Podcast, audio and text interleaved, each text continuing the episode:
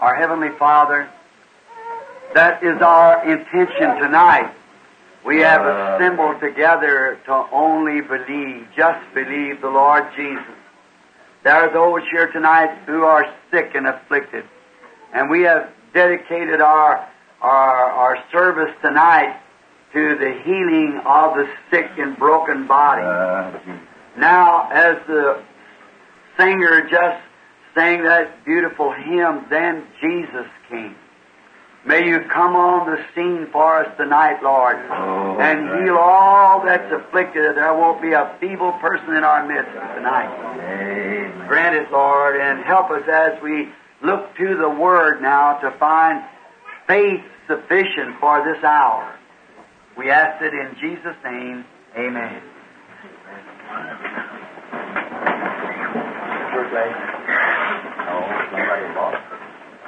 There's a pair of glasses here that someone has lost has been found in the church. If anybody, if they belong to you, or you're on the platform, on the pulpit.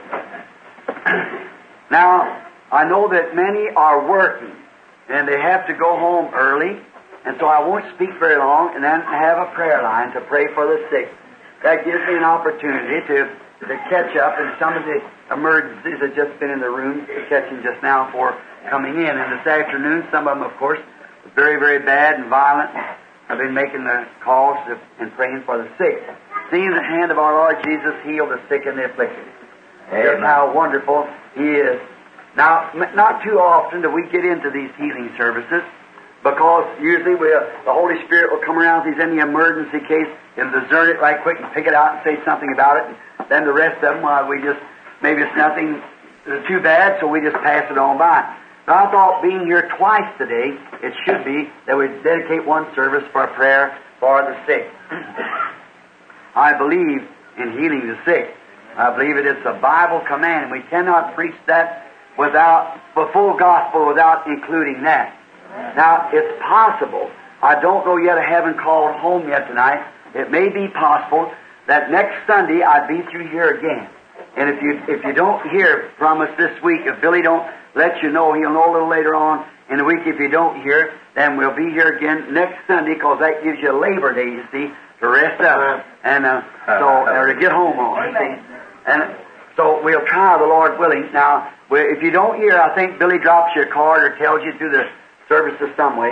So if he doesn't call you, then I'm coming back for this next coming Sunday. If Brother Neville just saw it, one of his glasses belongs to some lady, he come in. Oh, that's fine.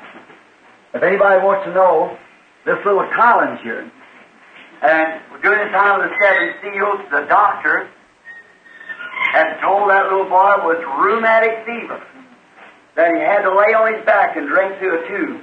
That was it.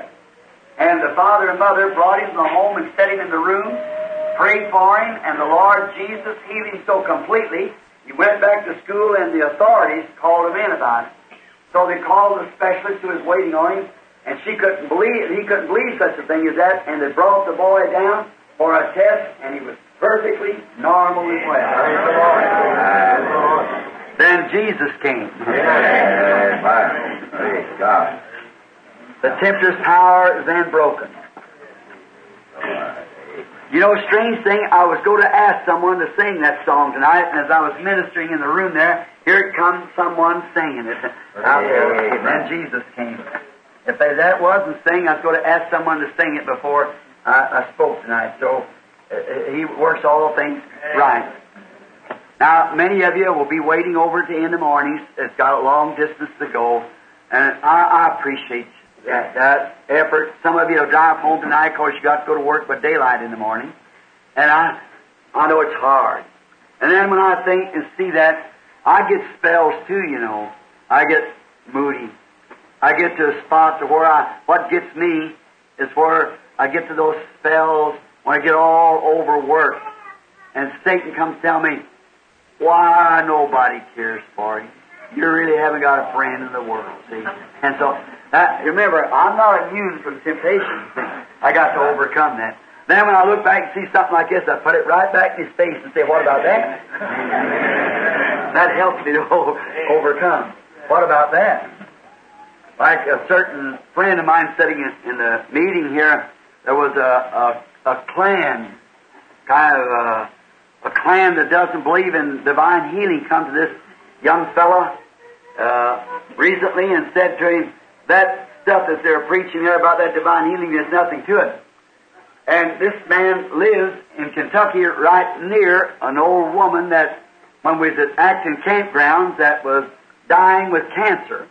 And her sister came to the meeting that night with a handkerchief in her purse that she had taken, and the Holy Spirit called out the woman back there, and I'd never been in that country before, and told her that she had a handkerchief in her purse that she had there, she tucked from home, and her sister was up on a certain ridge there, dying with cancer of the stomach. The doctors gave her up. And I said, go put the handkerchief upon the woman, for thus saith the Lord, she shall live. And that's the night the neighbors up there thought they had the Salvation Army when Brother Ben got up there. And then that lady was so perfectly healed until she does her own work and the neighbor's work. So this young man, knowing that, he said, then explain her case. Explain, you know she had cancer. She's here in Louisville, and the doctors performed the operation and just simply put her back and nothing could be done. And now she's perfectly normal. Well, said, explain that. That settled it. You know, when the Bible said, and they could say nothing amiss because the man was standing right in their midst on who the miracle was. That's where it puts Satan to a shame, doesn't it? The man was standing there as the miracle was performed on. Does God raise the dead? You're such a man right here raised the dead. Amen. God healed the sick. Oh my, the hands could just go everywhere. God heals the sick. And we know He's the great I am. Not the great I was or will be. I am. That's right. I am. That's ever present, everywhere, all time. The same yesterday, today, and forever. Now, the hurry, let's turn now into the Blessed Bible. I want to read a passage that used to just turn me around when I read it. And I want to have a prayer line tonight and pray for everybody that wants to be prayed for. And now we're going to turn to Mark, St. Mark, the 11th chapter of St. Mark. And we're going to begin to read about the 22nd verse of the 11th chapter of St. Mark. And many of you know this scripture. It's very familiar. It was a scripture I was thinking on Brother Russell, when he spoke to me and said about those squirrels, and that was just the very scripture I was thinking of. It's always been a puzzle. He said, "If ye say," not "if I say," "if you say." Now let us read. Jesus answering said unto them, "Have faith in God. For verily I say unto you, that whosoever shall say unto this mountain, Be thou removed, and be thou cast into the sea, and shall not doubt in his heart, but shall believe that those things which he saith shall come to pass, he shall have whatsoever he saith. And therefore I say unto you, what things soever you desire, when ye pray, believe that ye receive them, and you shall have them. And when you stand praying, forgive if you have aught against any, that your Father also which is in heaven may forgive you your trespasses. But if you do not forgive, neither will your Father which is in heaven forgive your trespasses." Now, faith is based on forgiveness now. And then, as we said this morning, trying to get the church into the place to where we could really see apostolic times moving among us. That's what we all hunger. And it's just laying right at the door. Yes. We see it, but we want to see more of it. We want it such a flow that it'll be a help to us, to flow out to others. Remember, Jesus, as we had in the lesson this morning, He never used His power for Himself. He used it for others. That's what it was set for. And you think sometimes, why would a man that was so full of power like him would have ever be sick? Yes, sir. I've read in some book somewhere where when he raised up that boy, the widow's son from Nain, I believe the prince of the house of David, that he stepped on a rock and groaned with a headache. He bore our infirmities. Bear means to pack them. See? He bore, and he had all things like we have. He had sickness, he had temptations, he had troubles, he had flusterations, just as we have, because he had to be the right kind of a mediator, so he had to be partakers, the husband, and of the fruit before he would know. Amen. The woman at the well, and many things, see, if we look right into the Scripture. Now I want to say that I believe every Scripture, and every bit of it to be true. There's critics today that don't want to believe that. A critic once said that when Jesus sent those disciples to where that colt was tied, where two ways met, that he prearranged that for where that colt was tied. See, they don't understand that God prearranged it. God told me the other day with Brother Dow here that I would shake his hand on the street again. Now, it's very strange. I wasn't here that morning. But 2 minutes longer, or a minute longer, I had not met him on the street, but I stepped off the car just in time to shake his hand when he was coming in on the street. He didn't know me. He had his glasses off. He couldn't see me. When he heard my voice, he started crying. What was it? Usually he doesn't do that, but it was an answer to what was told him up there under the oxygen tent. He would do it. I said, you're also set in the church again. His heart's desire. When he was having a Chicago meeting, he wanted to come to that meeting. His heart was for it. I sent him a telegram and greetings for us and the children. Told him we was praying that he could get well right quick. And a loving brother who visited him said that he just wanted to come so bad. But here he sits tonight with us. See? That was not prearranged. The same God arranged it. He makes everything work perfectly on the dot. A critic once said that no wonder Jesus could take 5 loaves and feed 5,000. Said the loaves were bigger in that day, and he just cut each loaf to feed 1,000. I'll give you to understand, a little boy had it in his lunch. A little child packed 5 loaves of bread that could feed 5,000 people in these folks. Then what about the 12 basketfuls taking up extra? Oh, they just, that's just critics, that's all it is. That doesn't change God's Word. It's just the same. It moves on. Now, we want to speak now upon faith and a different type of faith. Perfect faith. That's a great thing. Now, a faith, we're told in the Bible, faith cometh by hearing. Now, you cannot be saved without faith. And faith is something that you have to believe is there, that really nothing else will declare it's there but faith. Now, I'm trying to bring faith to you so that you can be ready for this prayer line in the next few minutes. Now, faith, he that cometh to God must believe that he is. And it's impossible to please God without faith. You cannot please Him. And if you say you believe God, you have never seen Him. See? Amen. So then you've got to believe it by faith. And if you could see Him, it would be no more faith. See? Anything that the senses declares is no more faith. It's a scientific fact. See? It's not no more faith, but you have to accept Him by faith.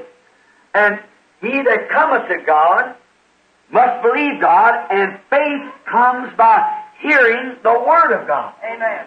See, you must first believe this is God's Word. Right. And you must come to God by the Word. Amen. See, just take the Word, what it says, and that's right. Everything else contrary to it is not right. Abraham had to believe just what that voice told him. And when he was 100 years old, 25 years later, he was stronger believing than he was 25 years ago when it was given to him. He believed it. And he staggered not at the promise of God through unbelief, but was strong, giving praise to God, knowing that he was able to perform what he promised. That's the way everyone must be that way. You must come with an unfailing faith, believing that God made the promise. But now you have to be in a position to have that faith, and that's what we're going to talk on, to receive that faith. In Hebrews, the book of Hebrews, 11th chapter, we are told that faith is the substance of things hoped for. Now, here's where many people fail to receive their healing or what they're asking for because they take faith to be something that it is not. See, they don't believe it. It's not a imagination. It is an actual substance. Yeah. Now, listen close, see. It is not what you imagine. It's just as real to you as any sense of your body will declare anything else. It's just as real as my eyes says this is a piece of paper. It's just as real as to say that is a light. It's just as real as to say I feel my coat. It's just as real as I hear that baby talking there or making its noise, see? Just that real as music playing. It's just as real as I taste anything in my mouth. It is that real, only you can't show it to somebody else. You have it alone. Amen. Amen. It's yours. Faith is the substance. Amen. See? It's not just a myth. So many people call, now these are real deep lessons, and I'll catch the top of it, and then you dig down in it. See? Notice, it is something that you possess. Wow. Not imagination. You really have it. It's just as real to you as any other thing that could be. It's just as real as you know that you're riding your automobile. It's just as real as you know that you're sitting in the church. It's just as real as you hear my voice. It is a substance, not an imagination, not an emotion, but something that you have. And it comes to you by hearing the Word of God and that only. Amen. Faith cometh by hearing, and hearing the Word of God. That puts it back to where your faith then is not in some individual. It's not in a man. It's not in an organization. It's not in a group of people. It's in God, because God is the Word. Amen. Amen. Your faith is in God. Faith cometh by hearing the Word of God. Then when God, by His Word, not by what somebody else did, somebody else said, but by what God's Word said. He said, let every man's word be a lie, and mine be true. Now, you see somebody else do something by a word, act of God, or promise of God, and many of them say, I can do that too. It's an imagination. And when they do, you find them wrecked up out there somewhere. Yes, there's not. It's got to be a substance. Now, that is potentially a faith. That is something that would bring you to a faith. It's potentially, like if you ask me for an oak tree and I give you an acorn. Potentially you have an oak tree, but it hasn't produced itself yet. But when it really brings itself out, it is an oak tree. Yeah. And when you imagine that God does this, but when it's revealed to you, it's a faith then. A perfect faith that cannot fail.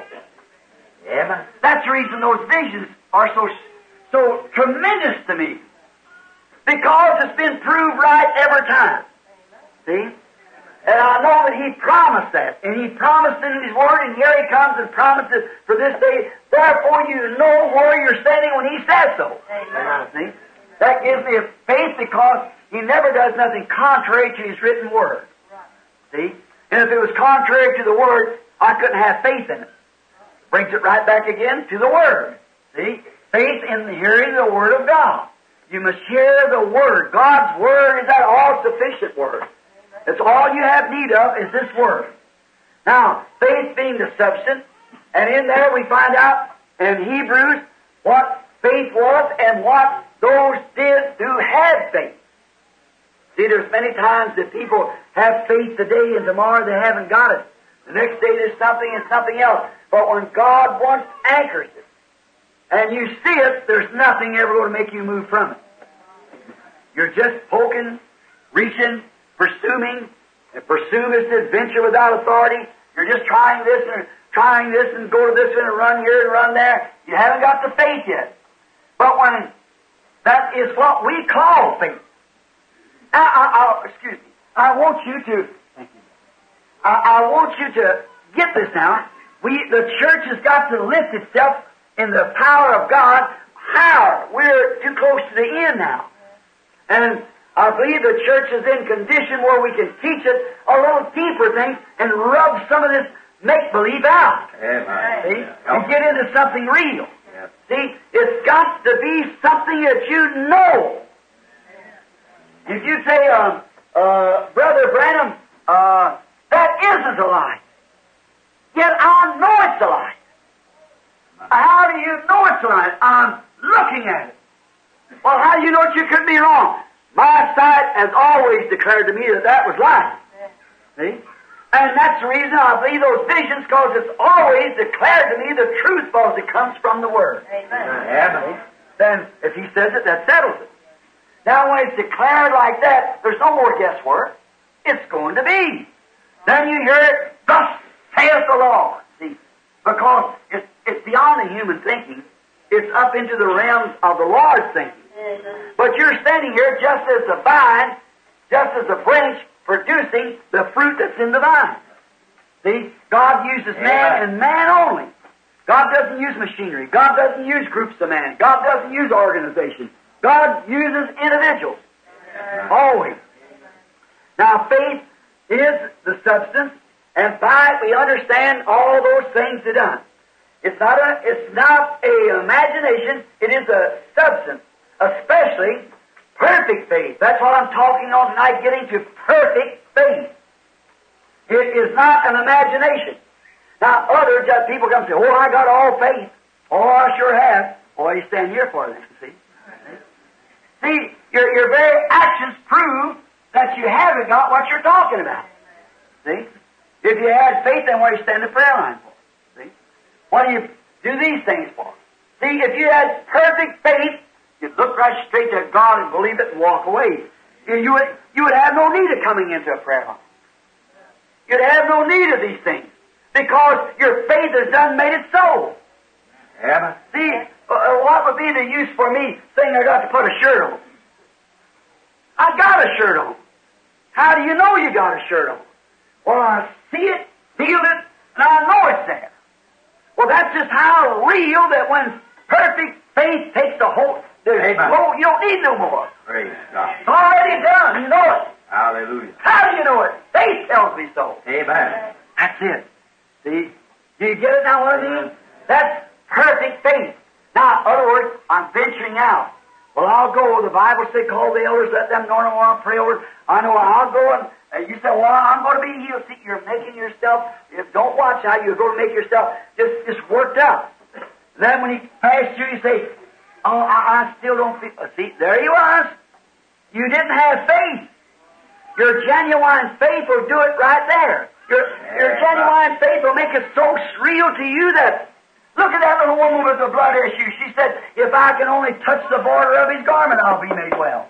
Amen. And as soon as she did it, she said she felt within herself that her blood issue stopped. Amen. She actually believed it. And when she touched it, to prove that it stopped, Jesus turned and said, who touched me?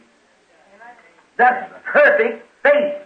And that same perfect faith tonight will touch Jesus Christ just as it did then. A woman come with a perfect faith for that time. Now we see, at first, the disciples didn't have this perfect faith. They didn't have it because they had Christ walking with him, but then afterwards Christ was in them. Amen. And so you see, it's hard then to have this perfect faith without the Holy Spirit. It has to bring it. It does. Now you say the disciples didn't have perfect faith? No. For they had an epileptic child there that they were trying to cast this devil out of him. And they couldn't do it. And the father seen Jesus coming, and he said, "We have brought my son to your disciples, and they could not cure him." See? And afterwards, the disciples asked Jesus, saying, "Why could not we cure him?" And Jesus said, "Because of the lack of faith and of your unbelief." That's right. Because of your unbelief. Now remember, they had the power. Jesus had given them power to heal the sick, to raise the dead, and cast out devils just a few days before that. Yes. They had the power, but not the faith to use the power. Now there's the Branham Tabernacle. There's the church, the bride today. The Holy Spirit is here with the power. Amen. But you haven't got that faith to move it.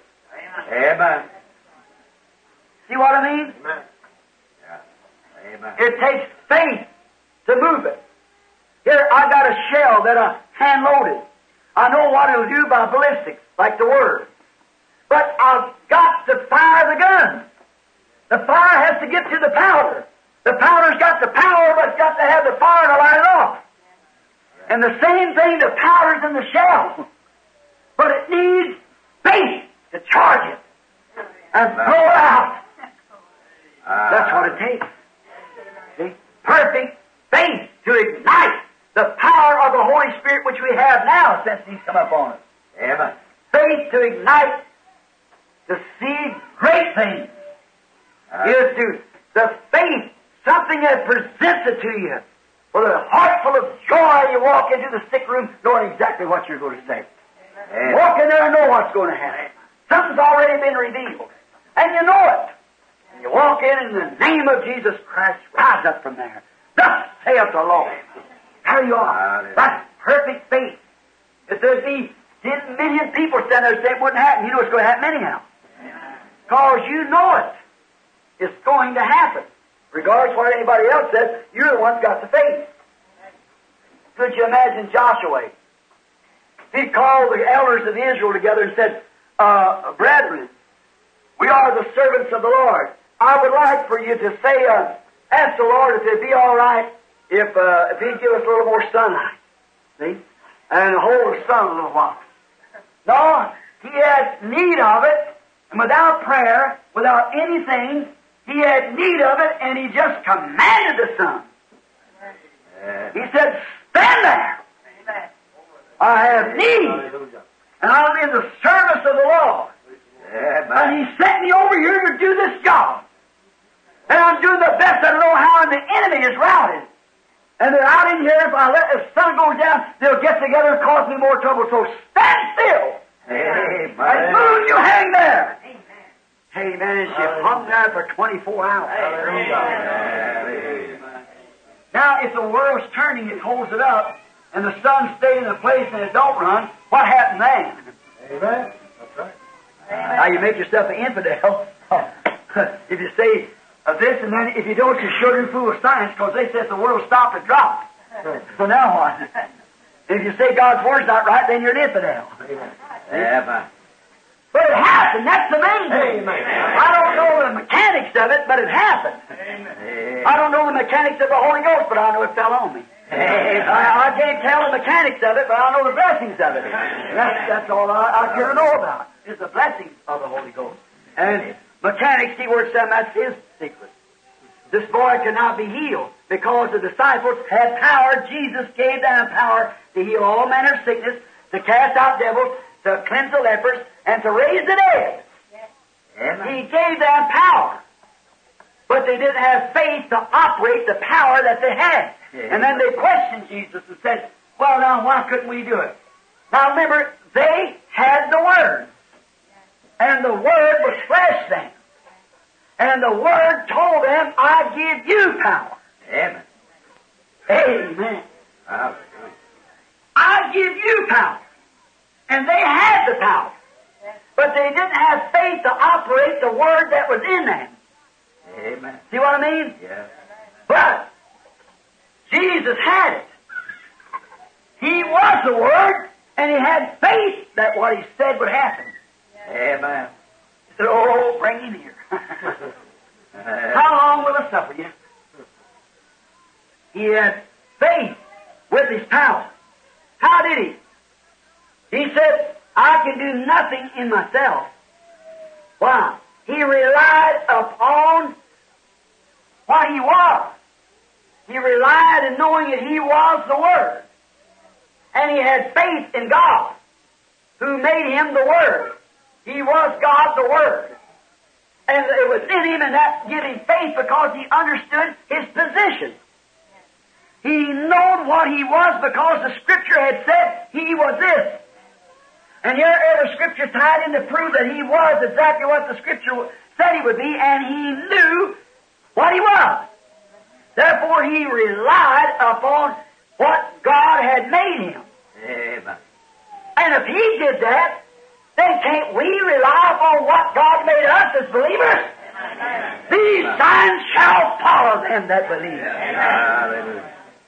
He had faith in what he was. And if you are a believer, you have faith in what you are. You are a believer. And if you've got faith in God, the Bible says over here, and if our hearts condemn us, then we can't have faith. But if our hearts don't condemn us, then we have faith. Amen. We have confidence towards God. If you want to read that, found St. John 3:21. I got the Scripture written down there. Now notice, 1 John 3:21. Notice, if our hearts condemn us not, then we have confidence towards God. But as long as you're doing things that's wrong, you can't have confidence towards God. Amen. So you see, you automatically know that you're wrong. You automatically put yourself back here a sinner by knowing that you're wrong. But when your heart don't condemn you and you know you are a believer, and there's nothing between you and God, you can ask what you will and know that it'll be given. Because it's the Word that's given to you, just like it was to those disciples. Now the only thing you have to do then is have faith in what you are. Amen. Have faith in what the Word says you are. Amen. And Jesus had faith in the Word of God that said what He was. It is written of me. Didn't David and the Psalms and the prophets and all of them speak of Him? I am the bread of life that comes from God out of heaven. Amen. I am the tree of life from the Garden of Eden. I am all these things. I am that I am. And he knew with that a perfect faith that he was the anointed Messiah, that the Spirit of God was upon him. He said, now I myself do nothing, but it's my faith in God. And God was in him, the Word made manifest. And when the Word of God comes in you, it's made manifest. Or you are a believer. See, and a believer is the faith of God that moves in you. You like that? I like when you, I like the teaching of where the, what faith really is. Knowing who he was. Without a shadow of doubt, he knew he was the Son of God. He knew it. For the Word identified. The Word of God identified who he was. He said, if I do not the works of my Father, then don't believe me. But if I don't do them works, don't believe me. But if I do, then believe the works. For they are the manifested Word promised. Amen. Or if you just wake up to that a minute. You see, the Word itself identified who he was. And he said, who can condemn me of sin? In other words, who can show me that my life and my works don't fulfill exactly what Messiah should do? Amen. Nobody could say nothing. For he was. And he had faith to believe that whatever he said, it would happen. Then he turned around and said, the works that I do shall you also. A little while the world seeth me more, yet you shall, because I'll be with you, even in you. Take no thought what you shall say, for it's not you that speak, it's that Father that dwelleth in you. He's the one does the speaking. Yeah. And it's not me, it's the Father that dwelleth in me. He doeth the work. See what I mean? Now, the identification of a Scripture Christian, these words said Jesus. These signs shall follow them that believe. Now, how can you call yourself a believer of people and deny those words? How can you call yourself a believer and deny any of this word? Amen. You can't do it. You're not a believer. Therefore, signs can't follow it. Because you just accept what you want to believe and let the rest of it you want don't believe it. But you've got to take the whole thing and believe it. Right. Amen. And when you truly believe, not make believe, but really believe, then these signs follow them that believe. Oh, could you compare Christians today with them Christians of long ago? How them disciples walked in the power of the Spirit, moved by the Holy Ghost to go. Just a prisoner, as I preached on the other night, a prisoner to the Word and will of God. He couldn't even move until God moved him. Wouldn't you like to see a church rise like that? Amen. It's going to. Amen. It's got to come. That's right. It's on its road now, I believe. For the Word identifies Himself, what He was, and the same Word identifies us. See? If a man loves me, he keeps my commandments. And if he says he loves me, he keeps not my commandments. That's all of them. He's a liar. The truth's not even in him. You say, well, I don't believe that. Well, then you're just an unbeliever. That's all. If the Bible said so, that makes it right. Amen. That settles it eternally. What the Bible says is the truth. Notice. For He said to us, if ye abide me and my word in you, St. John 15, if ye abide me, see, and faith in Him, ye abide me and my word abides in you, then you ask what you will. Now see, He knew who He was. Therefore He had faith. Faith could produce when He knew what He was. Now, if ye abide me and my word in you, then you know who you are. Amen. That's what you will. It'll be given to you. Wouldn't that be wonderful night if everybody come to that prayer line and say, I am a Christian. I have no condemnation. I know that my heart condemns not. Something tells me that the night's the end of my suffering. Amen. You're going to wake up with something.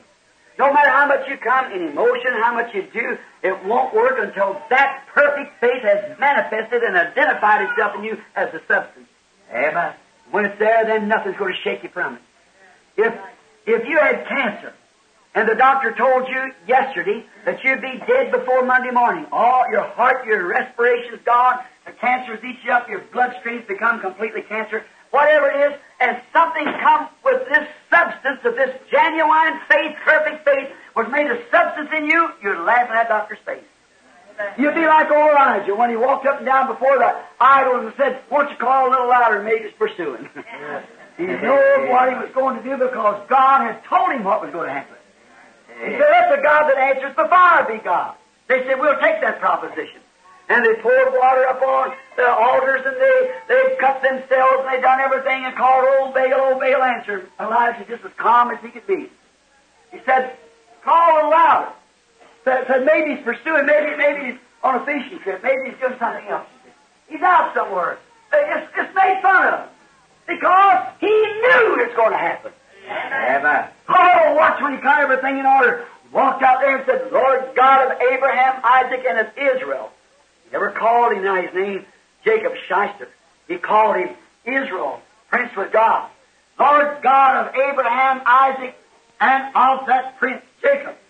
Let it be known today that I'm your servant. And I've done this, not at my desire, not at my makeup, but at your command I have did this. Your will. You told me what to do. You showed me these things to be here. Now, I poured the water upon the altar. I've done all these things according to your command. Now let it be known. And when he said that, fire fell from the heavens. Amen. He was just as confident as going to fall because he had the substance. Why? The Word said so. Now, this same Bible is the same God's Word. Amen. And when you can receive the substance, that's perfect faith, substance that this promise that God made is yours. How do you feel, Brother Branham, when you stand there and you see people coming in different languages and things, are you afraid? No, sir. No, sir. He said so. I've never been afraid yet, because he told me so. And I believe that it's true.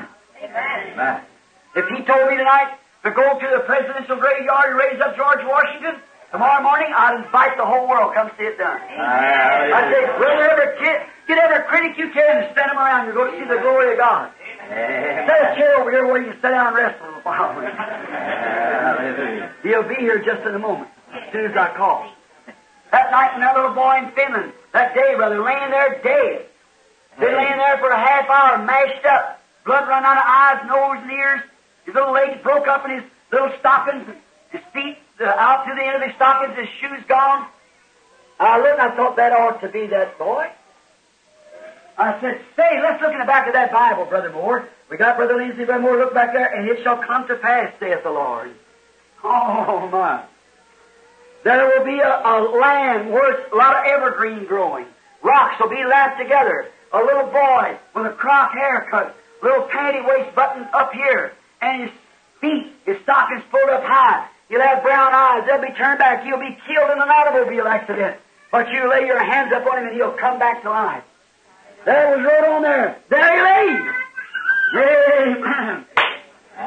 Just waiting the word. Yes. I said, if this boy isn't alive in a couple of minutes from now, then I'm a false prophet running out of Finland.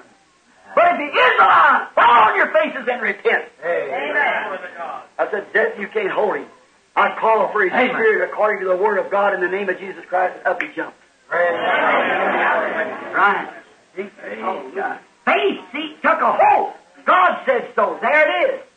Now that's God speaking in this day through vision. Yes.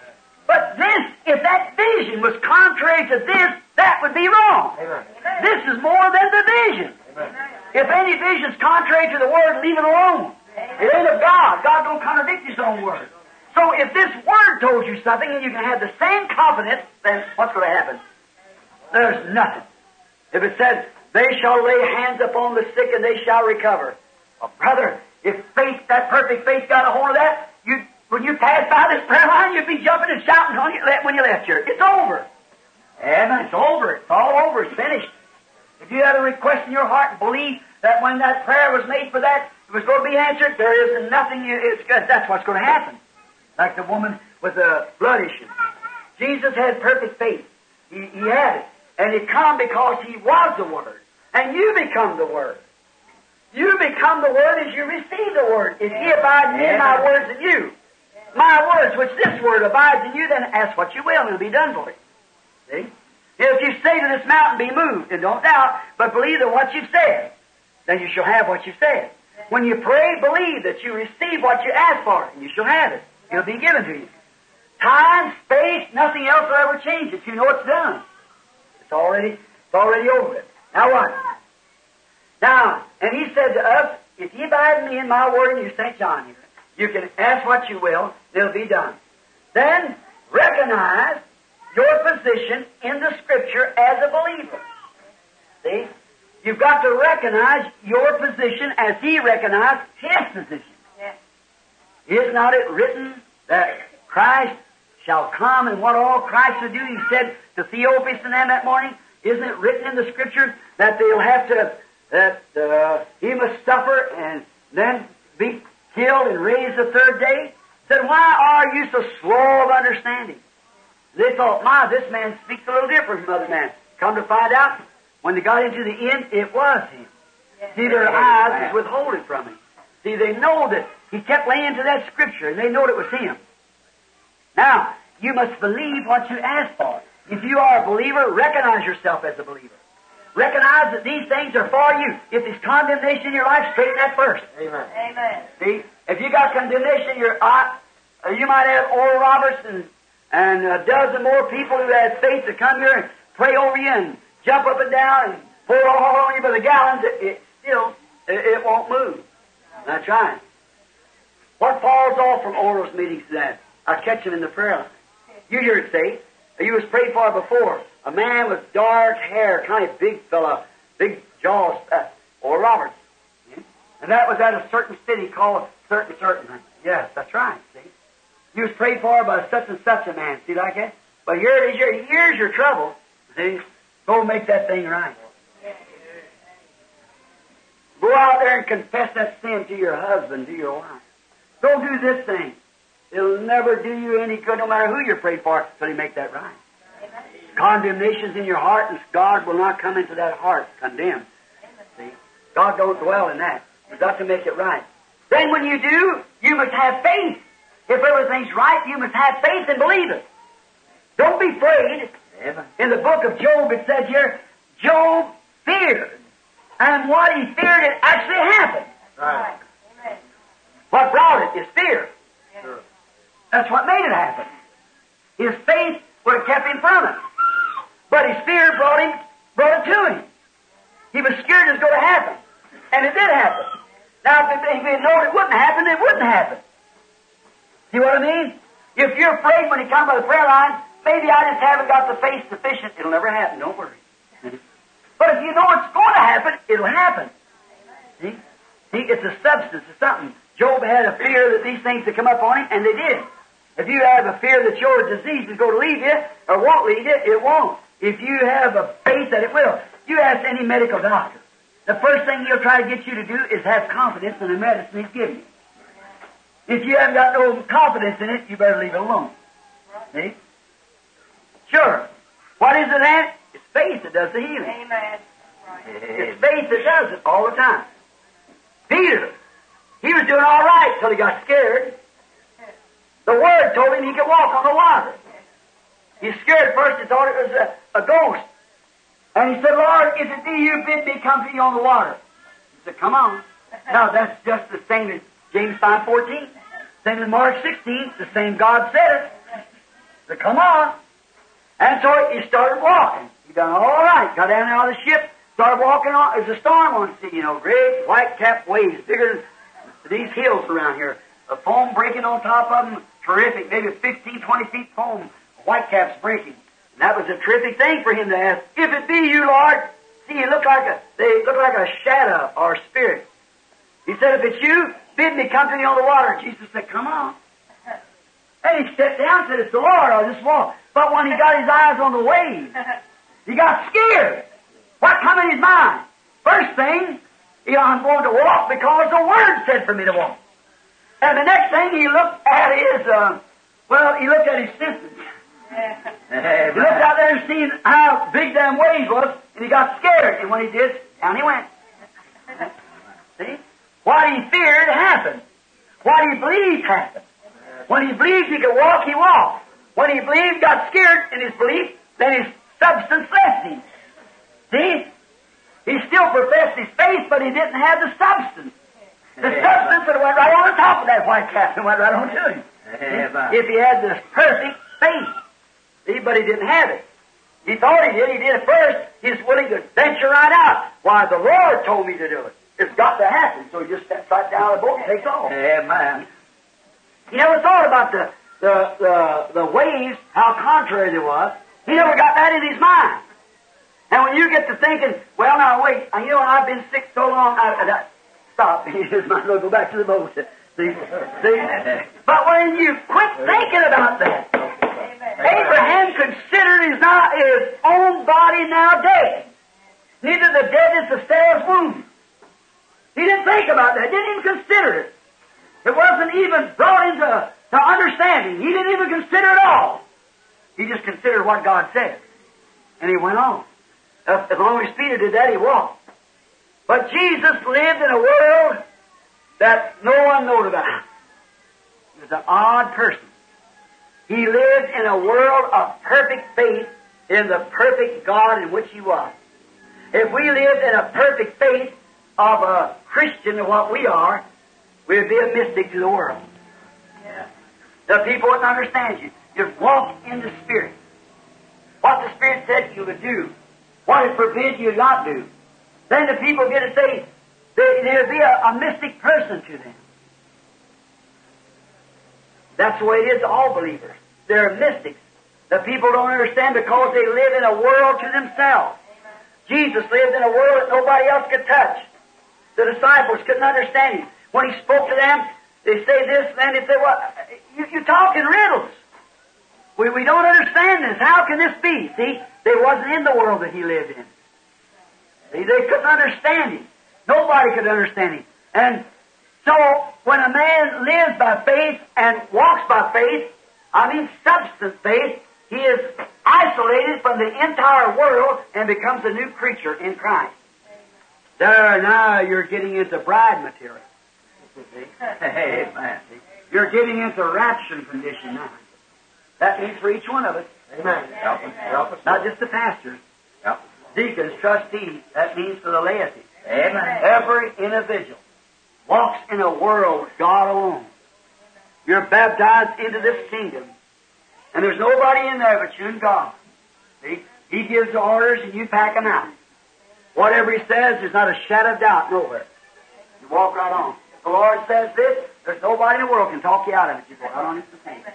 Now, you're coming into perfect faith. Perfect perfection that cannot fail. That faith never fails. Yes. He was a mystic to them. With his perfect faith, and so is it now with those who have perfect faith, are mystic to others. We are taught to resist the devil, and he will flee from us. Now, to resist is to just simply turn him down. Amen. Just resist him. That is, just walk away from him. God said a certain thing, no matter what He's trying to tell you, you don't even listen to Him. Yeah, your ears are deaf to anything else but what the Spirit says. See, he that has an ear that listens, see what the Spirit saith unto the churches. The one that's got the listening post that catches what the Spirit says to the churches. See? What Satan says, well, now this can't, that don't have nothing to do. Well, if you teach that to the denomination, that don't have nothing to do with it. It goes right on just the same. He that has an ear, let him hear what the Spirit saith to the churches. You know, in the Bible, it's always constantly saying that, to him that has faith, to he that has an ear to hear, let him hear. See? He that has wisdom, let him count the numbers of the beast.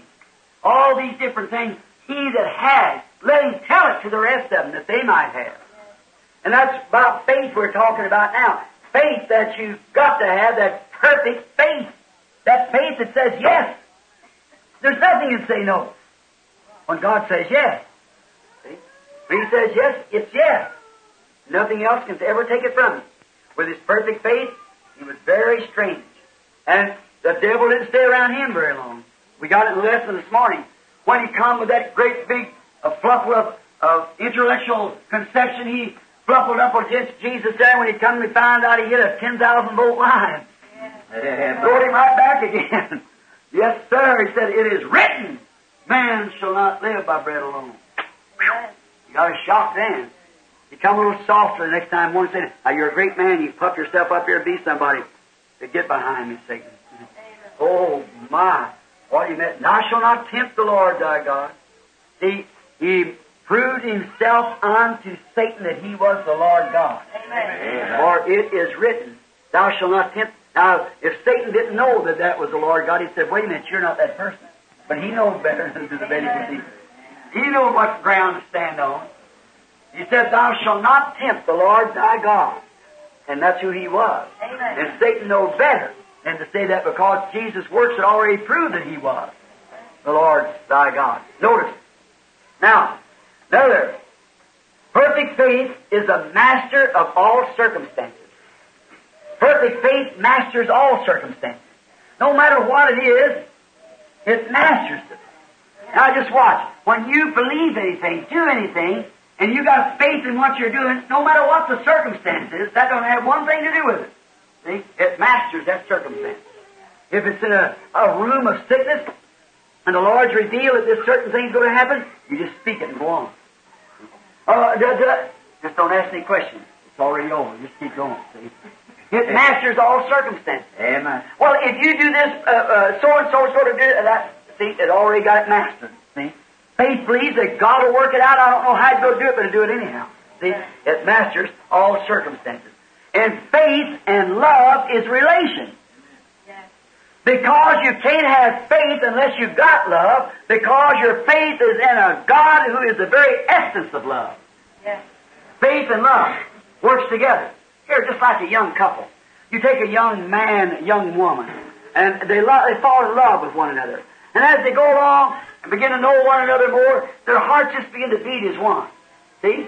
Yes, they're not husband and wife, but their love binds them together, and they have confidence in one another. Now, if they really love one another, really love, and you know that this girl loves you, and she knows that you love her, you've got confidence, faith in one another. You got faith in one another. If you didn't, you better not marry her. Notice you got to have faith, and you separate them and put one extreme south and one extreme north. They still, that love beats one another no matter where they're at. They're just as true to one another as they can be, because they love one another. And if you love the Lord, just not trying to dodge hell, but you love the Lord, then you have faith in God. If you love Him. Like a young girl just happened here in Louisville not long ago. A woman, she's been a Christian for many years, but her husband had just fell in love. She fell in love with this man. He had been a Christian a couple of years. And so they got married. They loved and had confidence in one another. And they got married. And so the woman said to the man, said, "Hubby, it must be hard on you. You're just a young Christian. You've had so much to go through with drinking," is what it was. Said, "You've had so much to go through with." And said, "I know you're bound to be tempted awfully hard." And said, "I want you to know one thing now. Now, if you happen to fall, if you happen to fall into temptation and is overcome, don't stay away from home. You come on back. You come right here, because I'm going to be right here waiting for you. And I'm going to help you pray through again until you get victory. I'm going to stay with you. Because when I married you because I loved you. No matter what you are, I still love you." 2 days after that, he was eating his lunch with the fellows down in the boiler room. He was telling them about, so now, how could a man ever do anything wrong when somebody loves you like that? See? There you are. How could you trespass that confidence?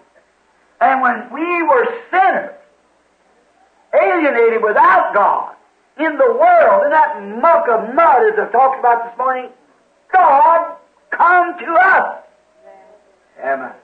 God sought you. You never sought God. No man can come to me except the Father draws him first. And God came down in that muck what you were and sought you out and brought you out. That ought to create a perfect love. Look what you were. And look what you are. What did that? Somebody that loves you. Can't you have faith in what He's promised you then? Real, genuine love will create a confidence in His Word. He caught me when I was nothing. I'm still nothing, but I'm in His hands. See? He caught me. And He loved me when I was unlovable. He loved you when you was unlovable. But He changed you. It's like the colored sister said that time in her testimony. She said, I'm not what I ought to be, and I'm not what I want to be. And then I'm not what I used to be. She knows she comes somewhere. Something happened. And that's the way it is. If God, when I was an alien from Him, so loved me till He stooped down to get me and pick me up, that gives me confidence that He wants to use me. He's got a purpose in doing it.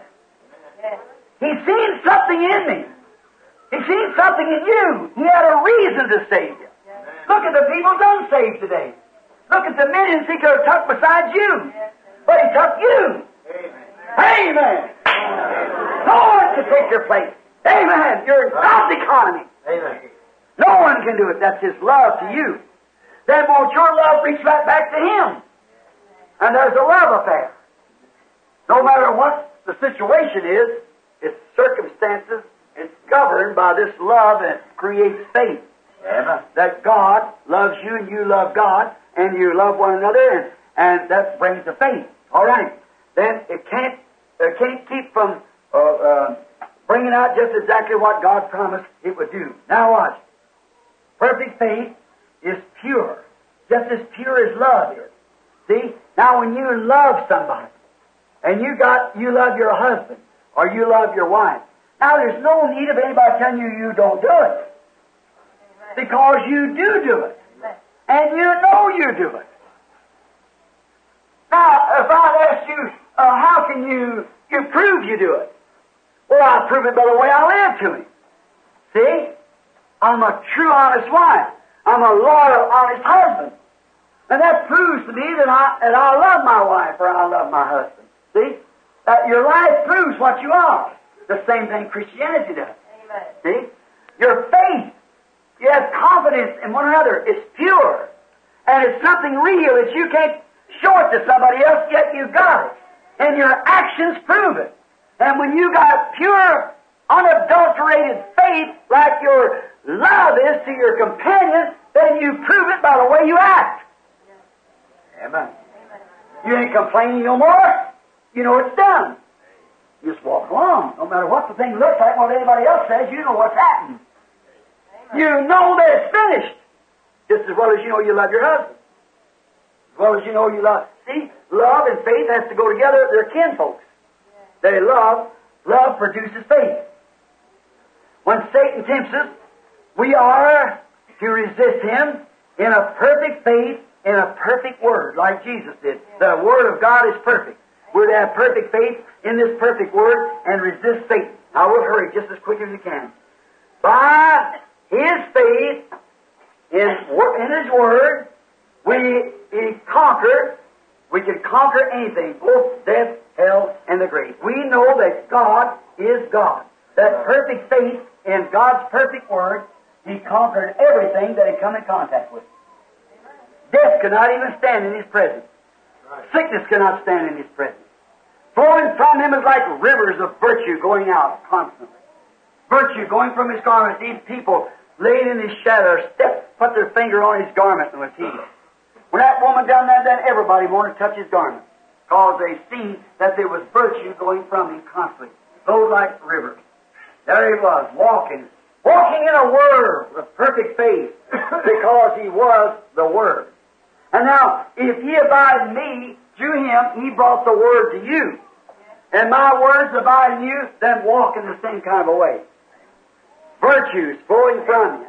The rivers of God's fountains of blessing just flowing out to the people. See what I mean? And you're not bluffing it. You're not imagining it. It's actually taking place. And you see it. If you just imagine that, don't do any good. But if it's really there, it really happened. Now notice. See? By it, when he stood, and he said, if you destroy this body, this temple, I'll raise it up again in 3 days. Why? He was just as satisfied he'd do that because the Scripture said that he won't do it. The Messiah, I'll not leave his soul in hell until I suffer my Holy One to see corruption. A prophet who the Word comes to had said that would happen, and he knew he was that person. Yeah. And when the Jesus himself said the prayer of faith shall save the sick, or they shall lay hands on the sick and they shall recover, if you must have that same perfect confidence that when hands are laid on me, I shall recover. Amen. Because he said so. He said, you destroy this body, and I'll raise it up, because he knew he was the Messiah. I'll not suffer my Holy One to see corruption. He knew he was the Holy One. Neither will I leave his soul in hell. He didn't. He knew he'd do it. He had confidence that he was there to conquer both death and hell. Said, destroy it if you wish to. And I'll raise it back again in 3 days. Oh, my. Well, I have power to lay my life down, or I have power to take it up again. He knows who he was. You're a Christian. You have rights to any redemptive blessing that Jesus died for you. It's all yours. It's already paid for. You just have to believe it. Not imagine it, but believe it. And know that it's yours. And you can possess it.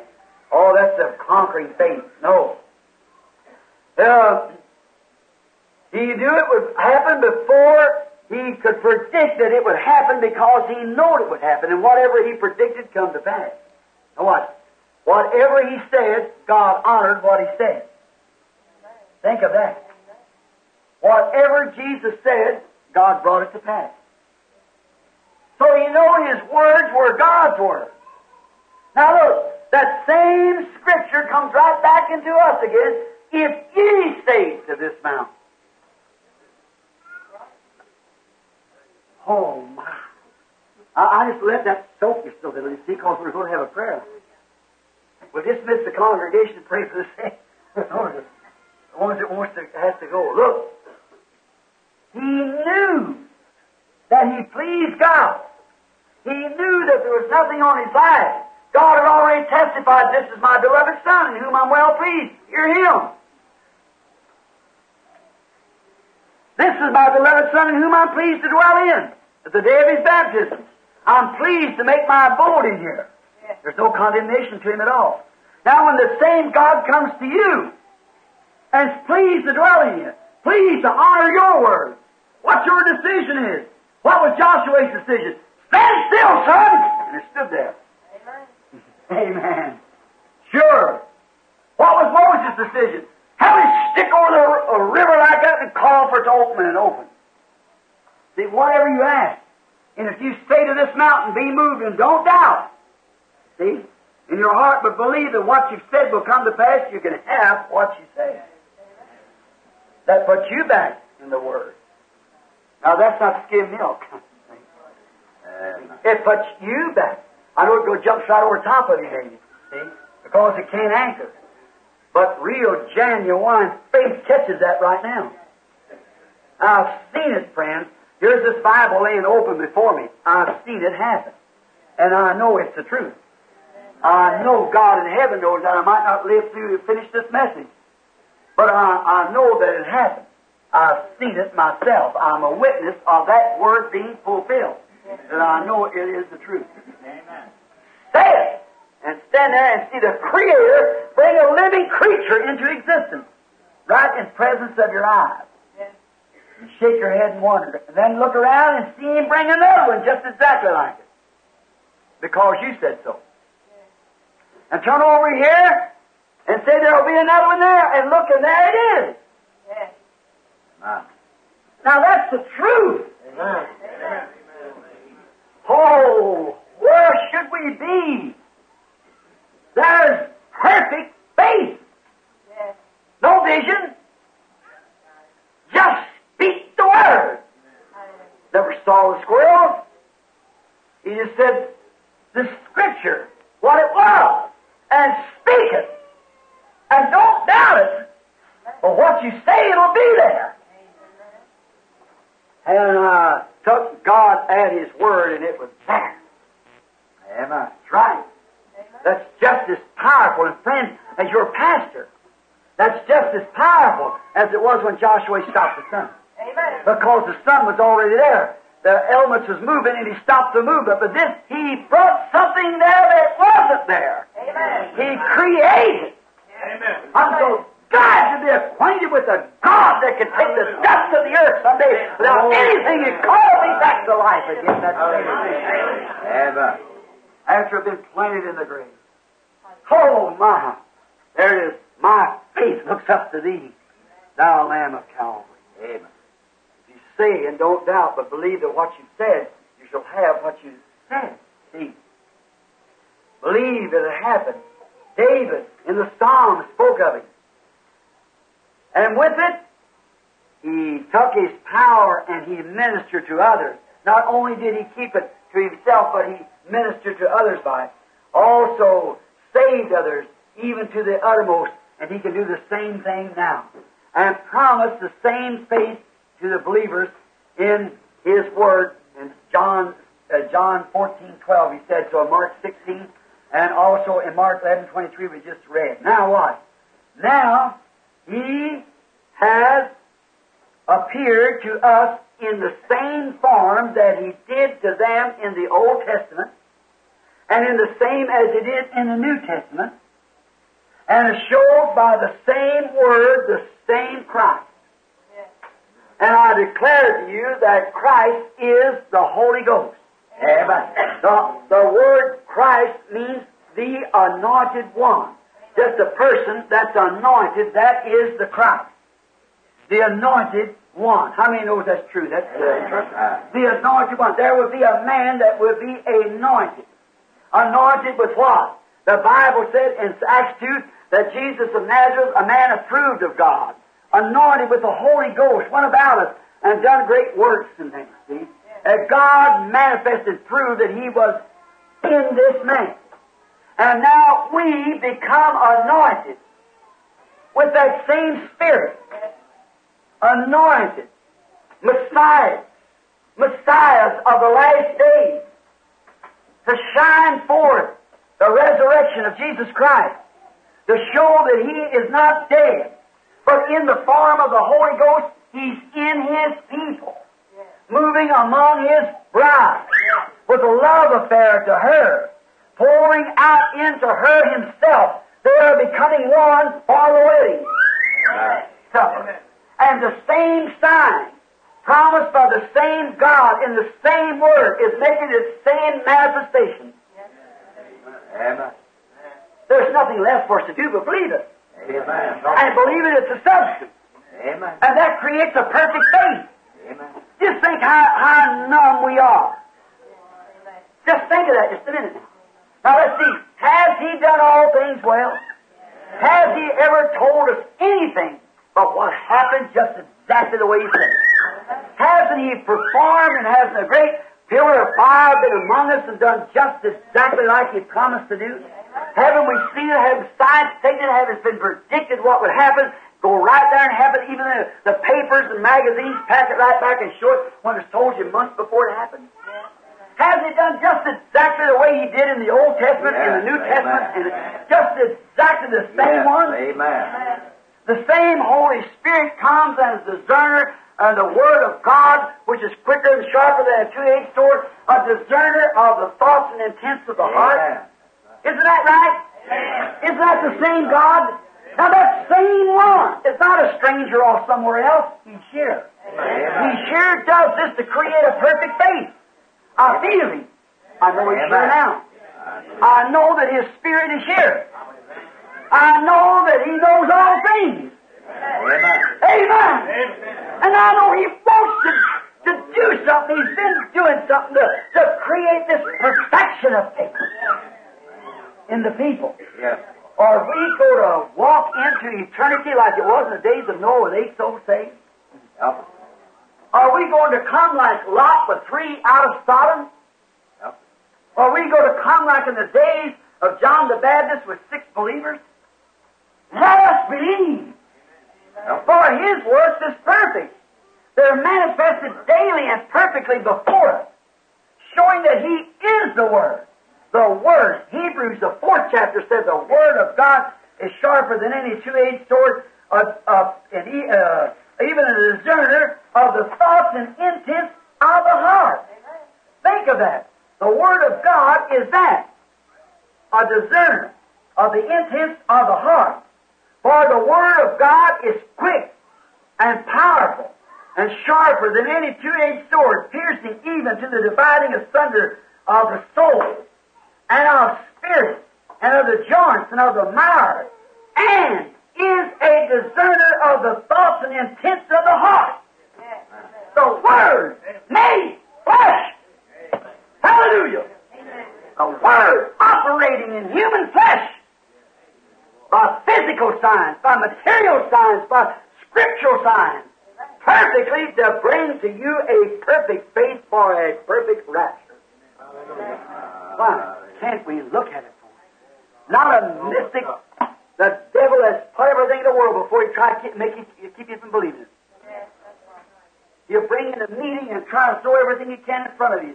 Shake it away from you. The Bible says, rise and shake yourself. Pinch yourself. His Spirit is here. He knows you. You've got one thing to do, and that's to believe it, to accept it. He knows it. You believe that? Amen. He knows what's in you. He knows what you are. He knows what you're desiring. He knows what you have need of. Jim, you believe He knows about that baby? Took his fever for you last 105. You believe He'll heal it? Come on today, sick. He'll heal it. Hallelujah. I slipped over there and seen him before they left home up and down. Well, that's true. Miss Little, you you believe God will give you victory over that diabetes? Now, there's a woman sitting beside you, don't know you, but the Spirit's upon her. What she's worried about, so look, she's got a child that has to have an operation for an eye or something. She's in Chicago. Quicker, more powerful than a two-edged sword. A discerner. What is the Word? Yeah. Amen. You believe that? Yeah. Certainly. There's a lady sitting right in the next row there who just had an eye operation. Didn't do too well, but you believe it, you'll get all right. You believe it? All right. She's She's thinking about that. Hallelujah. Miss Peckinpah, it isn't for you, it's for this grandson sitting here. You're praying about it, but you believe that God will make it well? You believe God can tell me what's wrong with it? Doctors don't know. No, that's right. Swelling, lungs. That's right. You've got a blood condition. Correct? You're kind of confused about whether you're going to even go to school or not. Quicker, more powerful than a two-edged sword. I see a woman losing her food. She's somewhere. Let me get her face somewhere. Yes, sitting back there. Her name's Miss Llewellyn. She believed with all her heart. That stomach trouble will leave you. Hallelujah. Amen. Here's a lady sitting right across from her, looking at me right now, sitting on the end. She's wearing glasses. She's got arthritis. It's in your left hand. It was. It ain't now. Hallelujah. Yes, if you believe. What about that little baby right back there? It comes from Ohio. It's got cancer in the eye. Do you believe God will heal it? Heal it? You believe it? That's in Ohio. You believe now that God will make it well, you'll live. What is it? More powerful, quicker than here's this lady here. Something struck her. She's got trouble in her shoulder. That's right. Is that right? All right, believe it and leave. See? The Word of God, a discerner of the thoughts and the intents of the heart. Now, there's no prayer cards in this building. There's nobody that prayed you out any prayer cards. We don't use them here. Let's just keep in order. You want to be prayed for? How many wants to be prayed for? While the Word is manifested through flesh. Hallelujah. Praise. Let this roll here. Get out and come down this way, right down this aisle here first, right in here. You that wants to be prayed for. Then after that, I want this aisle here to come down behind us. Then after this, you let this aisle over here come. Quicker, more powerful. Could a two-edged sword do that? No, sir. But the Word of God can do it. Amen. Why? It is the Word of God. Now, you believe it? Amen. Yeah. Preach this. Where's that sister from down in Tennessee? Sister Downey. The great physician now is near. I never forget that in Fort Wayne that night when that little Amish girl or Dunkard was sitting there playing that the great physician house here, and that little boy was healed. She jumped up and the Holy Ghost fell on her. Her pretty hair fell down across her shoulders, and the piano never missed a key. Great physician now is near, the sympathizing Jesus. Supernatural power moving them piano keys playing the great physician now is near. Look, are you believe? Now remember, when you now if you don't believe it, don't come. Say, now, I ain't going to stumble into this. I'm going to believe it. When the Bible says these signs shall follow them who believe. If they lay hands on the sick, they shall recover. That's exactly right. Now, that's under conditions that you believe it. Now, I believe it. God proved it to you, I believe it. He manifests His Word to show that it is His Word. A scripture fulfillment to prove that it is. Now you believe it when you pass by. Will you do it? And then, when I lay hands upon you, that's exactly what the Bible says. You got anointing on here, Brother Neville.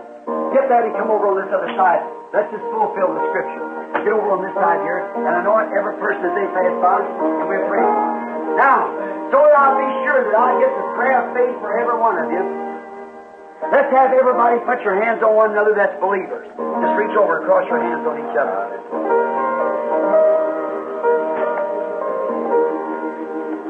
This is where we're going to find out something in a few minutes. I see just how advanced my church is on what we believe in. Amen. See just how advanced the people are, how they're ready to take the sword and walk out the front line. Amen. And say, I challenge you, Satan. Hallelujah. I challenge you. You can't make me disbelieve anymore. Amen. What are these things done for? So that people will believe. Yes, amen. It's the Word. It's where that shows that I'm preaching you the truth, the Word. The Word made flesh. Made flesh in you. Made Word, made life in you. Made life in me. See? The great physician. All right? Let us bow our heads now. Lord Jesus, the great physician now is near. You are the physician. I have preached your word, and your word has declared that you are here, that you are the same yesterday, today, and forever, that you cannot fail. You never fail us, Lord. And now let each one of these that has their hands on each other, may the blessings of God rest upon them. And as we come, they are believers. And as we anoint them with oil, the pastor and I, and pass them through this line, may each one pass through here with faith to believe Him, to know that the very God of heaven stands present. May each one shake themselves. Can they only this one time, Lord? Just let it soak down, Lord, one time. Open their eyes, Lord, that they can see what is going on and not be blind, staggered, but to see the reality of the presence of a resurrected Jesus Christ. Grant it, Lord, through Jesus' name. Amen. I charge you in the name of Jesus Christ that you come not in this line unless you feel that you got that perfect thing. Because you're only taking their time, somebody else's time. Don't you do it. And by as long as I've preached to you, have I ever said one thing to you but what has happened? Amen. Exactly. The Lord did that. He did it not for me, I believe. He did it for you that you might believe that what I'm telling you is the truth. Now you believe it. It'll be all right. And you'll get well. When you come by here, drop your unbelief right in this spiritual pocket down here. You won't see it, but it's there. When that oil touches you, drop your unbelief right there. Amen. Deposit there and walk away with perfect faith that you're well. Will you do it? The Lord bless you then. All right? I'm going to ask somebody who can lead songs. Where's that great preacher, brother? That what's his name? Cap. Brother Cap. Is he in the line? What's that? Come here, Brother Cap. And stand there and sing congregation while we all pray. The great physician now is near as they lead it. Each one sing now with your heart. Don't just sing, say, I'm going to sing. Great physician now is near. Sympathizing Jesus. Speak truth in heart and chair. Sympathizing Jesus. Oh my God. On your job. On your toes. Your spirit alert. Yes, the great physician now is near. The sympathizing Jesus. He proves that he's here. I believe him. Amen. All right. Let those who have faith come forward. In the name of Jesus Christ, I lay my hands on her for her healing. In the name of Jesus Christ, I condemn this victory. In the name of Jesus Christ, I lay hands on her for her healing. In the name of Jesus Christ, I lay hands on her scripture for her healing. In the name of Jesus Christ, I lay hands on her for her healing. In Jesus' name,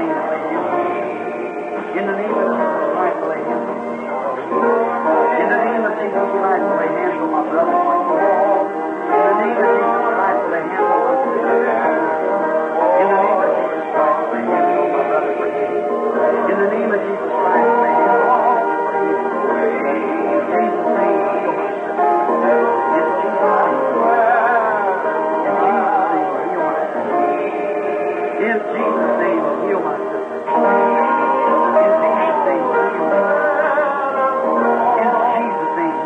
Jesus' name, heal my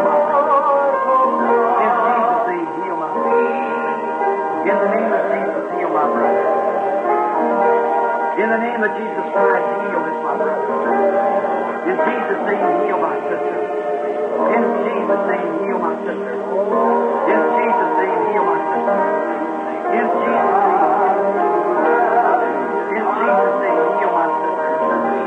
In Jesus' name, heal my sister. In Jesus' name, heal my brother. In Jesus' name, heal my brother.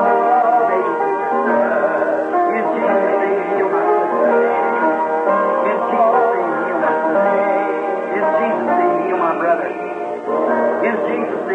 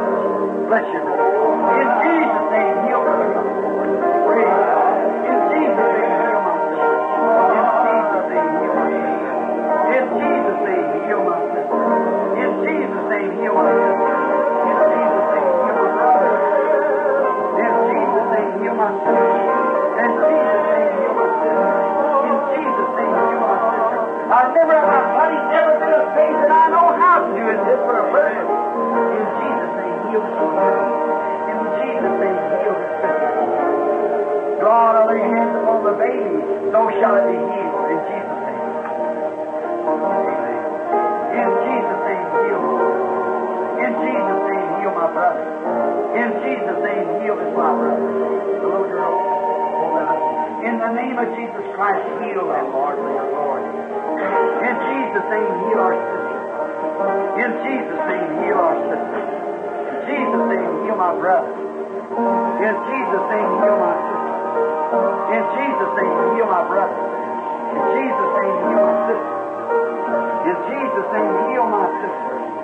Jesus, heal my little brother. In Jesus' name, heal my sister.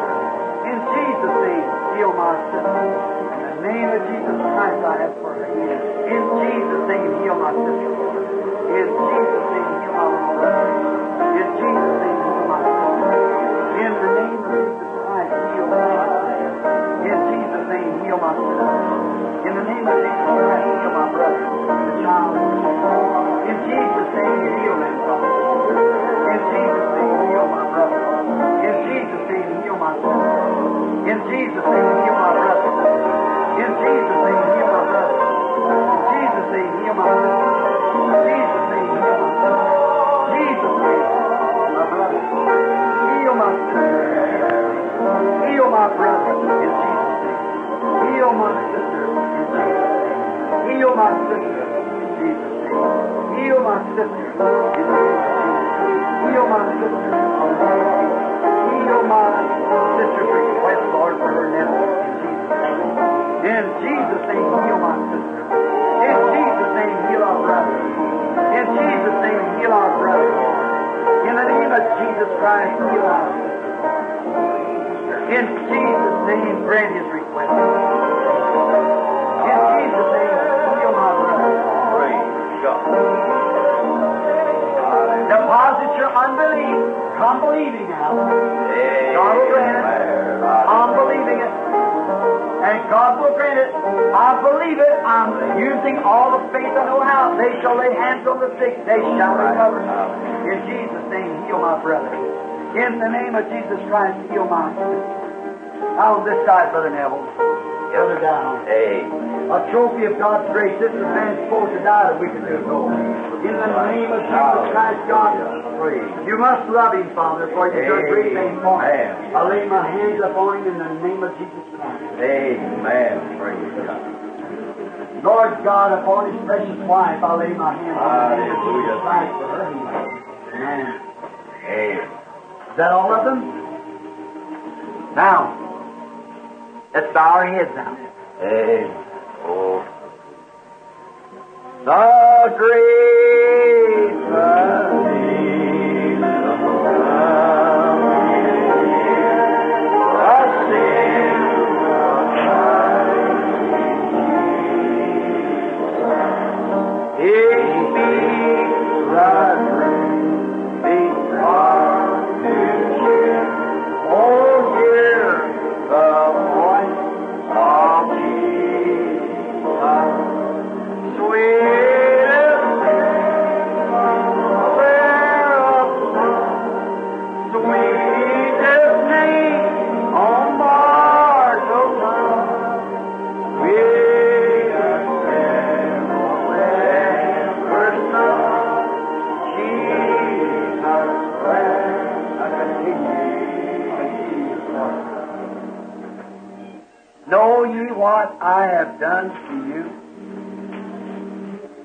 You call me your pastor, and you say, well, for so I am. If I, your pastor, have been identified by Jesus Christ, amen, that I do his work, then believe my word. Amen. By acting this act of faith, by laying hands upon you, I have condemned the disease and affliction that's bothering you. Believe that. So shall you have your request, regardless of what it is. For all things are possible to them that believe. And when you pray, believe that you receive what you ask for. And I truly believe that I receive it. And in my heart, I accept every one of your healings. Amen. I accept it, that it's done. I believe it. I believe it with all that's in me. Also, with my hands up on these handkerchiefs laying here, I've been watching it close. I believe that they'll produce just exactly what the people request. Amen. I believe it. This is coming into that third floor. Amen. I'm believing this. And I want to ask you a sincere question, you that passed through the prayer line. Can you actually believe and feel now that there is something happened in you since you've had hands laid on your legs? There he is. This is what we've waited for. Now this is just starting to bloom now, see? Just started bloom. I did this for a purpose. I did this for a purpose. I'm working out something.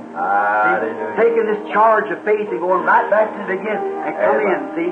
To kind of raise faith in a bracket where you never noticed it that way before. Not a faith, but a perfect faith.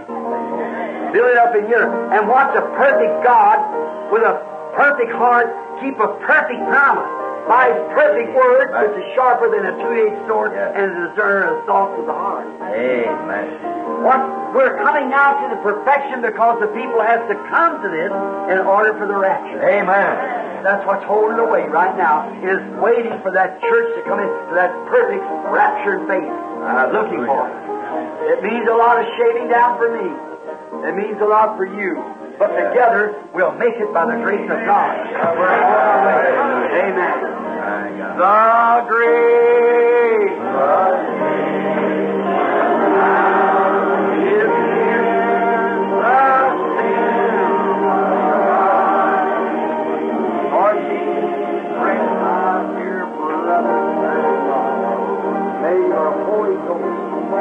make this pastoral alley we can help our God and service that He's called. Hallelujah. I claim it, Lord. I love you. We need it. We know what that is like. We are believing it now. Praise God. Hallelujah. Amen. Amen. Thank you, Jesus. Oh, sweet and terrible living God. Oh, Jesus.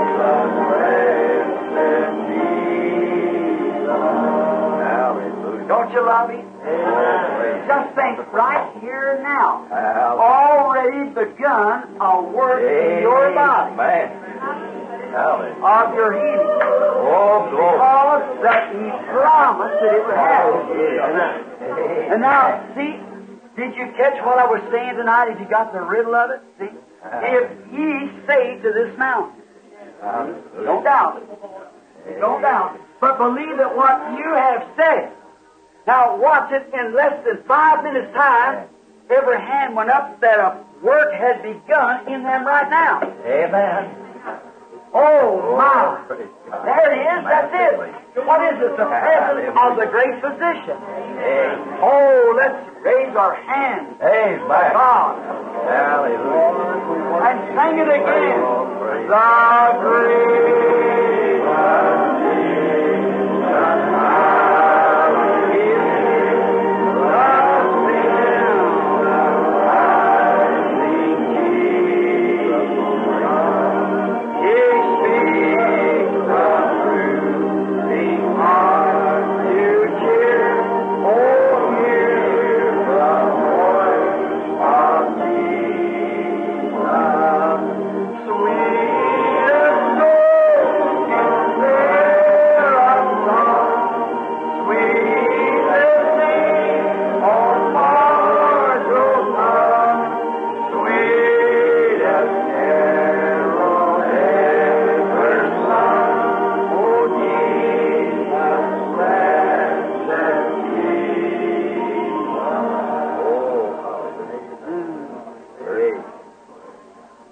stand still a minute.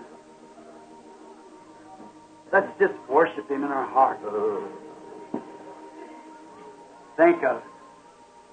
God, He's here. He's here. Who identified Himself as being the Word? In the beginning was the Word, and the Word was with God, and the Word was God. And the Word was made flesh and dwelt among us, the same yesterday, today, and forever.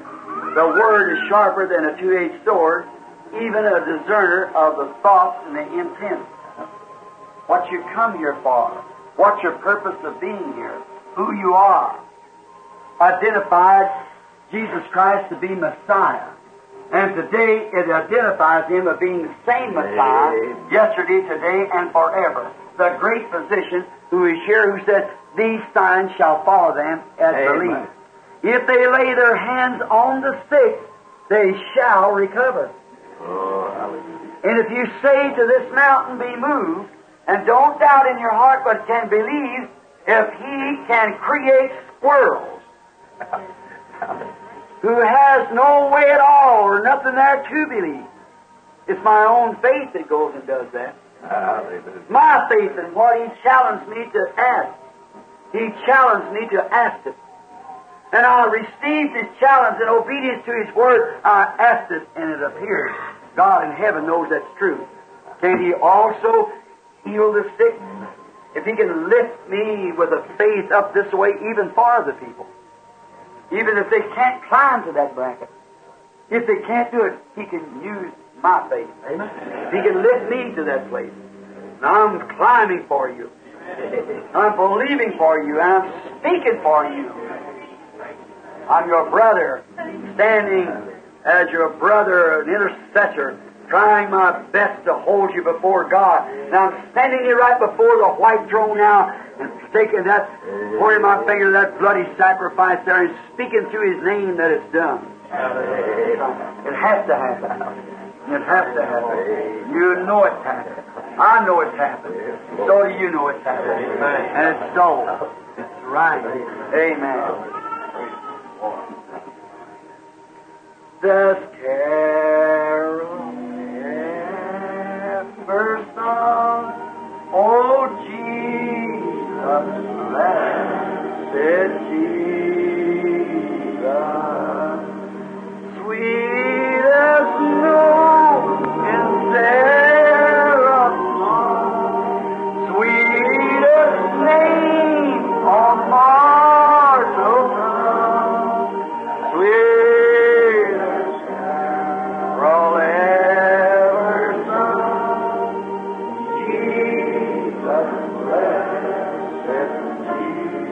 And the devils were subject unto us in Thy name. Sweetest name, O mortal tongue. The devils, that raises the dead, that heals the sick, that cleanses the leper, that casts out devils, that makes Christians. There's not another name under heaven. Live in it, baptized in it, believe it, worship in it. Oh, let me become part of it. Let me lose my own self and find it, Lord, in Thee. That name called Jesus Christ, the anointed Messiah, that I might press my way through the mud of unbelief to reflect the beauty of Jesus Christ, the same yesterday, today, and forever. God bless you now. When you get back here next Sunday, give a testimony of how you were healed. What happened this week? Watch and see what happens. It's over. Amen. Why, you know, He told me to say it, and I said it. Glory to it. Glory. It's over. I believe it. Now, the pastor. Hallelujah. Brother Dow. Just a moment.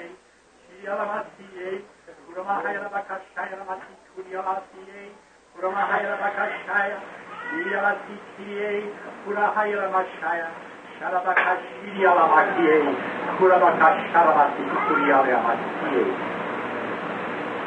not my word real in the hearts of those to whom I will reveal it, saith the Lord thy God?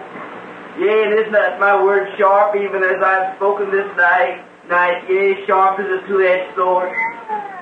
Yea, I say unto thee, my arm is not sharpened, that I cannot heal, and yea, my ear is not dull, that I cannot hear thy prayer, saith the Lord thy God. Yea, look ye unto me, and know that that shall be performed which I have promised unto thee, saith the Lord thy God. Yea, know ye, yea, that the truth was spoken unto thee this night. Yea, and the miracles that I have promised thee, yea, are already taking place. Yea, they are coming to pass, saith the Lord thy God. Know ye, and let this word be confirmed in thy heart, that I have dealt with thee and shall deal with thee, saith the Lord. Blessed be the name of God. Let's just raise our hands and worship Him a minute. We thank you, Lord. We thank you, Lord.